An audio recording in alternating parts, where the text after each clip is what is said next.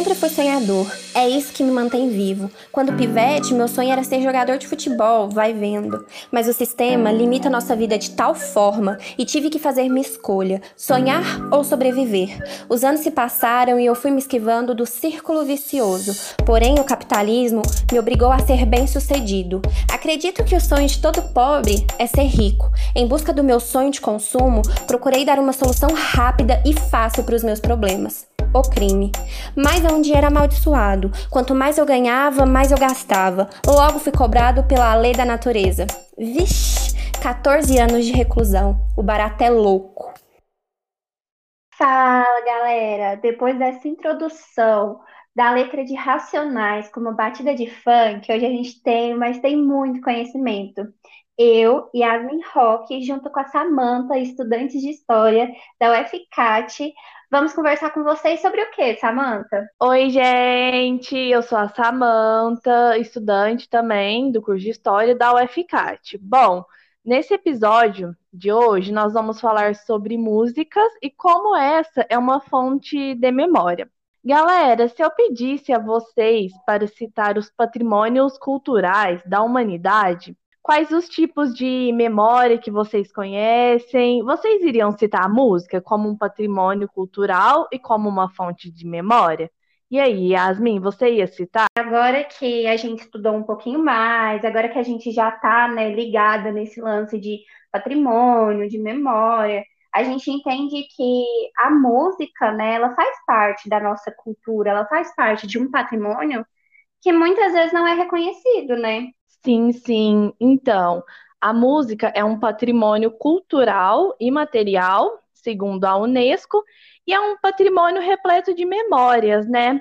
Essa ferramenta, a música, ela carrega com si vários acontecimentos históricos, ela retrata vários períodos da história. A música, ela é passada de geração a geração. Nossa, com certeza, desde os clássicos, né, até hoje em dia, com uma música mais contemporânea, com vários estilos musicais. Elas, a cada período da história, representa algo.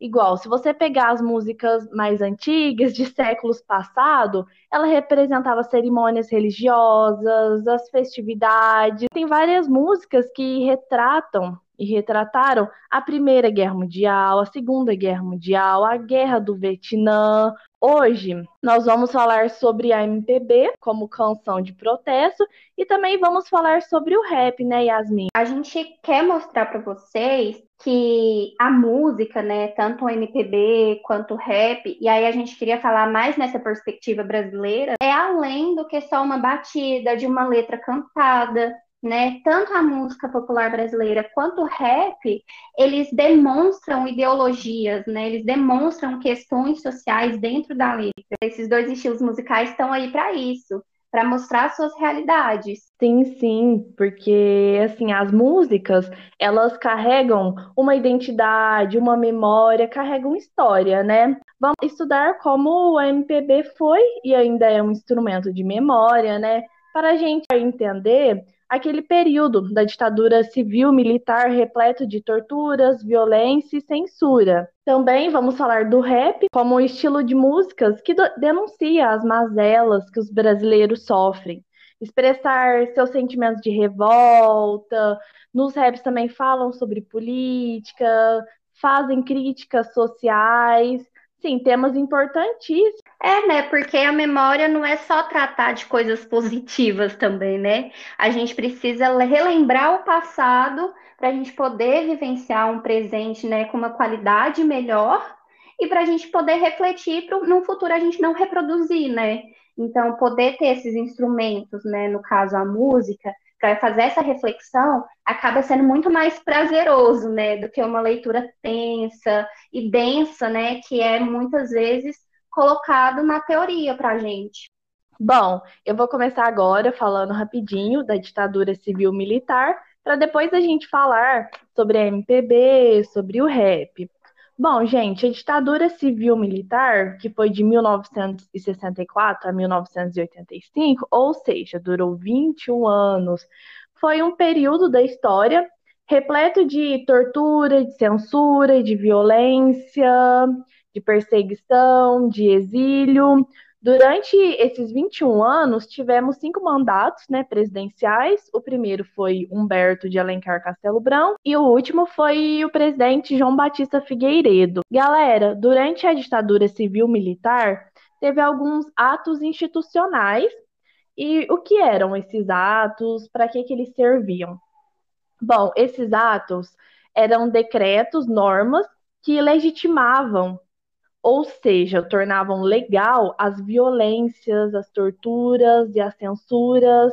Esses atos fizeram com que o regime se mantesse em pé. E esse regime durou 21 anos. Foram anos difíceis, né, Yasmin? Não, um ato de silenciamento, né? Vamos silenciar a população para que não gere informação, né? Sim, sim. E assim, gente, é bizarro porque hoje em dia, né, essa galera conservadora, esses negacionistas, ainda defendem a ditadura, né? E muitos falam que nunca teve ditadura no Brasil, né? O que é um absurdo. Gente, então, grande parte da população brasileira, de, de diferentes camadas sociais, diferentes setores, lutaram para colocar fim a essa ditadura civil-militar, né? Esse período tão macabro para a nossa história. Inclusive, os artistas foram importantíssimos nessa luta, né? Porque assim, eles através da, da música, das músicas, eles denunciavam o regime, eles lutavam pelo fim, né? Galera, quando eu falo em MPB, o que vocês pensam? Em eu aposto, eu, eu não tenho uma bola de cristal, mas eu acho que vocês pensaram em Chico Buarque, pensaram em Elis Regina. Atualmente, a definição de MPB é mais amplo, né, gente? O termo música popular já era utilizado no início do século XX. Mas foi a partir da década de 60 que a MPB ficou conhecida como canções de protesto, né? Então, Samantha, eu queria aproveitar, sabe, que a gente já está falando dessa questão do surgimento do MPB, sabe, dele ter começado a colocar uma letra de protesto durante a ditadura militar, mas assim, depois do AI-5, e falar um pouco de como que o rap veio parar no Brasil, saca? Tipo assim, o rap, gente, é importante a gente entender que ele faz parte de um movimento, né, de um estilo, de uma identidade que é o hip hop, né? E aí o rap, ele veio parar no Brasil como um estilo musical já no final da década de 80, sabe? E assim, uma coisa que a gente pode discutir bastante nisso é que músicas, né, populares, né, o rap, por exemplo, o funk, o punk, o rock brasileiro, eles tiveram no início da sua construção demandas sociais muito importantes. Então, para que eles fossem disseminados, eles precisavam constantemente lutar por um posicionamento. E o rap não foi diferente, sabe? Então, tipo assim, ele surgiu na década de 70, sabe, lá no subúrbio de Nova York, nos Estados Unidos. E aí ele veio para o Brasil quando a ditadura já estava no final dela, sabe? E aonde Sim. que ele veio para o Brasil? Ele veio para a periferia, sabe, para a comunidade. E falava, né, e denunciava, como você disse no início, justamente aquilo que eles estavam sofrendo, as demandas que o governo não atingia, né? Não ia ajudar. Então, pensar o rap, né, como uma forma de denúncia no dia atual, é como pensar o MPB como uma forma de denúncia na época da ditadura militar. Yasmin, você falou que o rap chegou no Brasil na década de 80. É interessante porque, assim, na década de 60, nos anos iniciais, muitos artistas da MPB, da música popular brasileira, eles recusavam a guitarra elétrica, você acredita? Porque eles falavam assim: ai, não, esse instrumento representa os estrangeiros, então eles não deixavam entendeu? Eles resistiam a isso. Um dia, quando a gente fala em música popular brasileira, a gente fala de diferentes estilos. do funk, do sertanejo, do axé, do rap, não é, Yasmin? Não, e assim, se for parar para pensar, na década de 60, né, no início da ditadura militar, a gente tinha um nacionalismo gritante, né? Então, assim, as pessoas não queriam com outras culturas, né? Uma multiculturalização. Então, assim, era, era isso, sabe? Não, não vamos adentrar a guitarra elétrica porque não faz parte do nosso movimento nacional. E se a gente for olhar para pensar, hoje em dia é completamente diferente, né? a gente, eu acho que de, depois da ditadura militar, né, já na década de 90, a gente teve grandes é, cantores como Renato Russo, né, é, Elis Regina, não, Cássia Eller, na verdade, que também é, puderam, né, adentraram a esse estilo mais eletrônico, né, com guitarras e com outros instrumentos que não eram brasileiros, Sim, sim. Agora eu vou falar um pouquinho para vocês sobre essas canções de protesto, né? Como eu falei, né, a MPB ganhou esse significado de canções de protesto a partir dos anos 60, né? E essas canções são cheias de preceitos culturais, artísticos e políticos, né? Bom, cantores como Chico Buarque, Gilberto Gil, Geraldo Vandré é, eram músicos que descreviam os horrores da ditadura. Eles passam a usar a arte, a música, como uma forma de protesto, né, de resistência, porque eles queriam que as músicas enfraquecessem o governo, né? Tanto que a canção de Geraldo Vandré, para não dizer que não falei das flores, chama o pessoal para, para ir às ruas, para ir à luta. Eu trouxe aqui. Nossa, essa música é um clássico. Nossa, é um clássico mesmo. Eu lembro que no meu segundo colegial, minha professora passou essa música. Nossa. Eu trouxe aqui um pedaço de um trecho e eu vou ler para vocês, tá bom? Eu não vou cantar, gente, porque assim. É, vocês não vão Nossa, gostar. Pra gente. Não, vocês não vão gostar. Vocês vão parar de escutar o podcast na hora. Bom, então trecho aqui da música de Geraldo Vandré, para não dizer que não falei das flores. Caminhando e cantando e seguindo a canção, somos todos iguais, braços dados ou não, nas escolas, nas ruas, campos e construções, caminhando e cantando e seguindo a canção. Bom, gente, olha essa letra que maravilhosa, que magnífica. Gente, o Geraldo Vandré, ele faz esse chamamento de uma forma poética, né?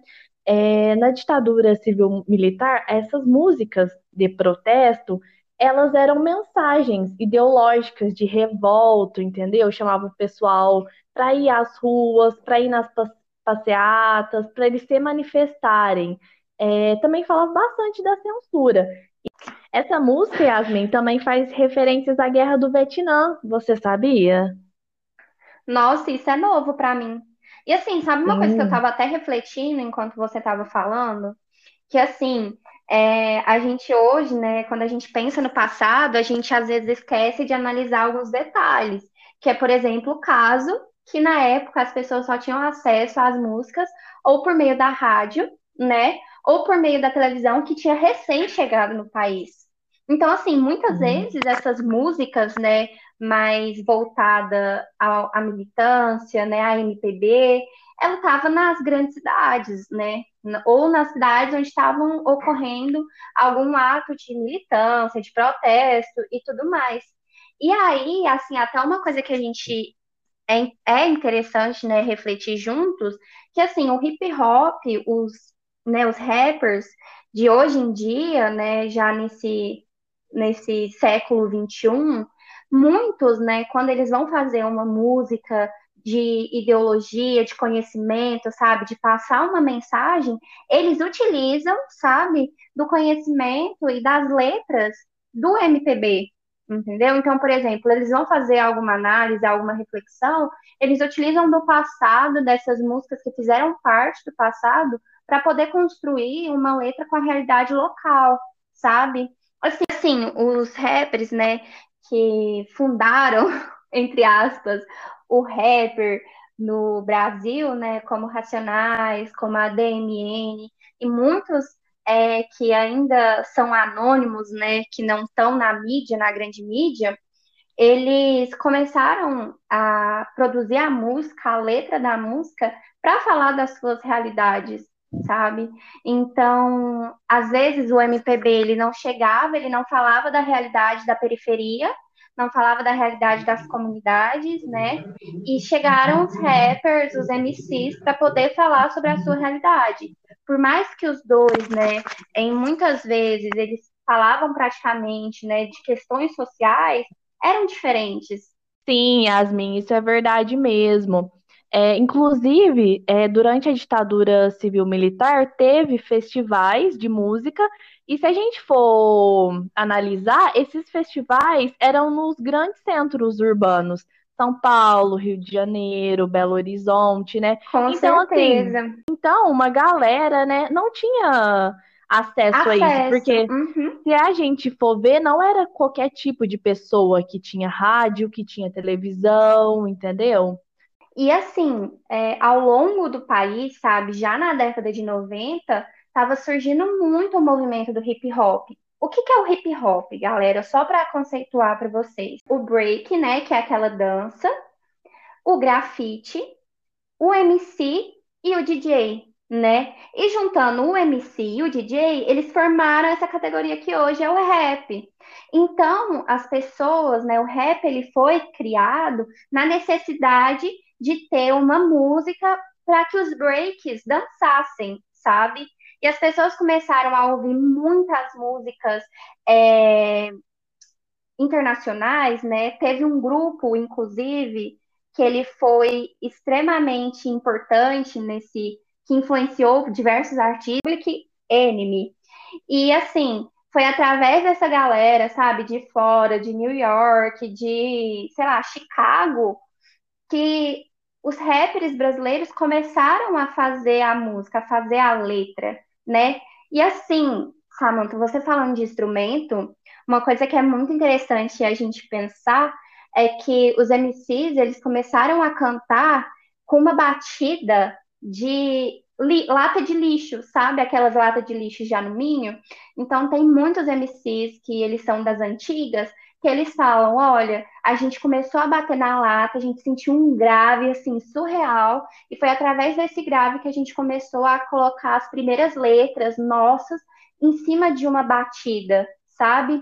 Então, assim, é uma coisa que simbolizou para eles, né, um instrumento que simbolizou para eles, e hoje faz parte, né? Hoje a gente tem o grave, né, que faz que está muito presente na batida do hip hop. Nossa, Yasmin, que legal. Eu não sabia sobre isso, dos instrumentos. Nossa, interessante. É interessante, né, Yasmin, a gente vê a diferença, porque assim, a MPB e o rap são músicas de protesto, né? São canções de protesto com letras fortes que denunciam, tipo, denunciavam e denuncia as mazelas que a gente sofre hoje em dia, mas é, é engraçado a gente ver essa diferença, né? Porque MPB, que são ritmos mais calmos, com instrumentos bem diferentes, né, do rap. Com certeza. E assim, é... quando a gente fala, né, do rap, que ele é uma, é uma letra, né? Quando a gente fala do rap, que é um estilo musical nascido, sabe, criado de uma população negra, periférica, sabe? A primeira vez que o rap, né, como música, ela foi inserida mundialmente foi na Jamaica. E assim, o objetivo dela, Samantha, era assim, alegrar a comunidade ali, sabe? E esse estilo mais político, social, só foi acontecer de fato é, em Nova York e depois, nos anos 80, aqui no Brasil. E aí, assim, é importante a gente entender que os MCs, né, que cantam o rap, eles precisam estudar, né, aquele rap de conhecimento, é preciso estudar o, o passado, sabe? Entender o contexto econômico que ele vive, né, a realidade dele. Então, assim, muitos rappers cantam, né, de maneira política e social aquilo que eles passam na realidade. E assim, é uma reflexão, sabe? É uma Sim. reflexão que eles precisam conhecer, que eles precisam entender, né? Sim, é, são diferentes realidades, né, que o rap retrata. E falando em realidade, é uma coisa que, assim, até uma questão para a gente refletir como educadoras, né? E vocês, estudantes também. Porque, assim, teve um MC que ele é muito conhecido de Brasília, que é o, é o Gog, ele faz uma entrevista, né? E nessa entrevista, ele, assim, fala o seguinte: não adianta, sabe, chegar para o cara e dizer que ele é manipulado pelo sistema. Porque antes disso, você precisa explicar para ele o que isso significa, sabe? Entender que as periferias, né, nas grandes periferias, nas, nas menores, né, nas periferias no geral, é, as pessoas, em grande maioria, são analfabetas, sabe? Que sim, cresceu sim. só trabalhando, que não teve oportunidade, sabe, para conseguir estudar. Então, assim, falar palavras difíceis, falar palavras acadêmicas, ou não falar algo que se condiz com a realidade daquela pessoa, não vai fazer com que ela entenda aquilo que você está falando, sabe? Aquele famoso lance, né, de uma educação popular, de fato. Yasmin, bem falado isso, porque assim, é, nós vivemos em uma bolha, né? Porque assim, no meu caso e no seu, nós somos estudantes de história, então essas palavras, esses conceitos para a gente é corriqueiro, é normal, nós dominamos isso, né? Mas se você for em outros lugares, tipo interiores de algumas cidades, nas favelas, a gente não pode usar um vocabulário tão robusto, né? E o que é legal nos raps é que Yasmin, o rapper Jonga, ele é formado, né, em história e ele fala que ele quer levar conhecimento e conscientizar a galera sobre os mais diversos temas. Yasmin, é interessante, né, porque quando a gente fala sobre patrimônio histórico, cultural, imaterial, material, fala sobre memória, a gente não fala sobre música, né? Ou então, muitas vezes a gente esquece de falar sobre música e é algo tão comum, né? Não sei você, mas eu escuto música todo dia, toda hora. Qualquer coisa que eu vou fazer, eu coloco uma música, entendeu? E é interessante porque as músicas, elas não deixam a memória morrer, né? Porque, como a gente falou ao longo dessa conversa, a MPB retrata né, a memória da ditadura civil-militar, e o rap é, retrata os dias atuais e retrata também décadas, décadas anteriores, o que é bem interessante, né? podcast de hoje, eu queria trazer uma curiosidade sobre o hip hop. Ele foi criado justamente, né, para fazer uma ação social dentro das periferias que o governo não fazia. Ou seja, dentro dessas periferias, na década de 70, 80, lá em Nova York e aqui também no Brasil, não foi diferente. Essas periferias elas tinham diversas gangues. Essas gangues eram jorradas de sangue constantemente numa guerra, né, contra várias coisas, né, tanto tráfico quanto de território e por aí vai. E aí, quando o rap, né, quando o hip hop, quando o grafite o break ele chega no Brasil, ele vai para ser um movimento onde as pessoas vão guerrear dentro né, dessas ações culturais. Então, por exemplo, a gente tem, né, antigamente era mais presente, mas a gente ainda continua tendo festivais de break, onde são duas pessoas, na época era duas gangues contra uma contra a outra, para fazer é, um racha, né, para poder ver qual é a gangue que sai vencedora. Então, era a forma que eles utilizavam para saber qual era a melhor, sabe? E hoje a gente vê muito, principalmente no bairro da, da nossa escola, que a gente atua, a batalha, né? A batalha de MC. Então, a batalha de MC, ela surge justamente para isso, para as gangues, né, rimarem uma contra a outra, sem derramar o sangue, né, fisicamente, mas derramando a moralidade, né, do sujeito, né, a, a moralidade do sujeito. Yasmin, né, o rap, Yasmin, o rap é um lugar, né, de protesto que essa galera vai para se expressar, né, de uma forma não violenta, né? Com certeza. E assim, é, hoje em dia, o rap, ele vai se desvinculando em várias. O rap, ele tem várias, sabe, subdivisões, né? Como o rap de conhecimento, de mensagem, né? Que geralmente ele é mais uma batida de boom bap. A gente também tem o trap, que é uma batida mais, né, de um ritmo mais acelerado, né? O rap, né, como movimento, ele já, né, tá num progresso diferente do início, né, quando foi criado, mas que ainda tem uma base de conhecimento de levar informação para a periferia, assim como a MPB foi na época da ditadura. E finalizando agora, Samantha, indica aí uns três artistas do MPB pra gente.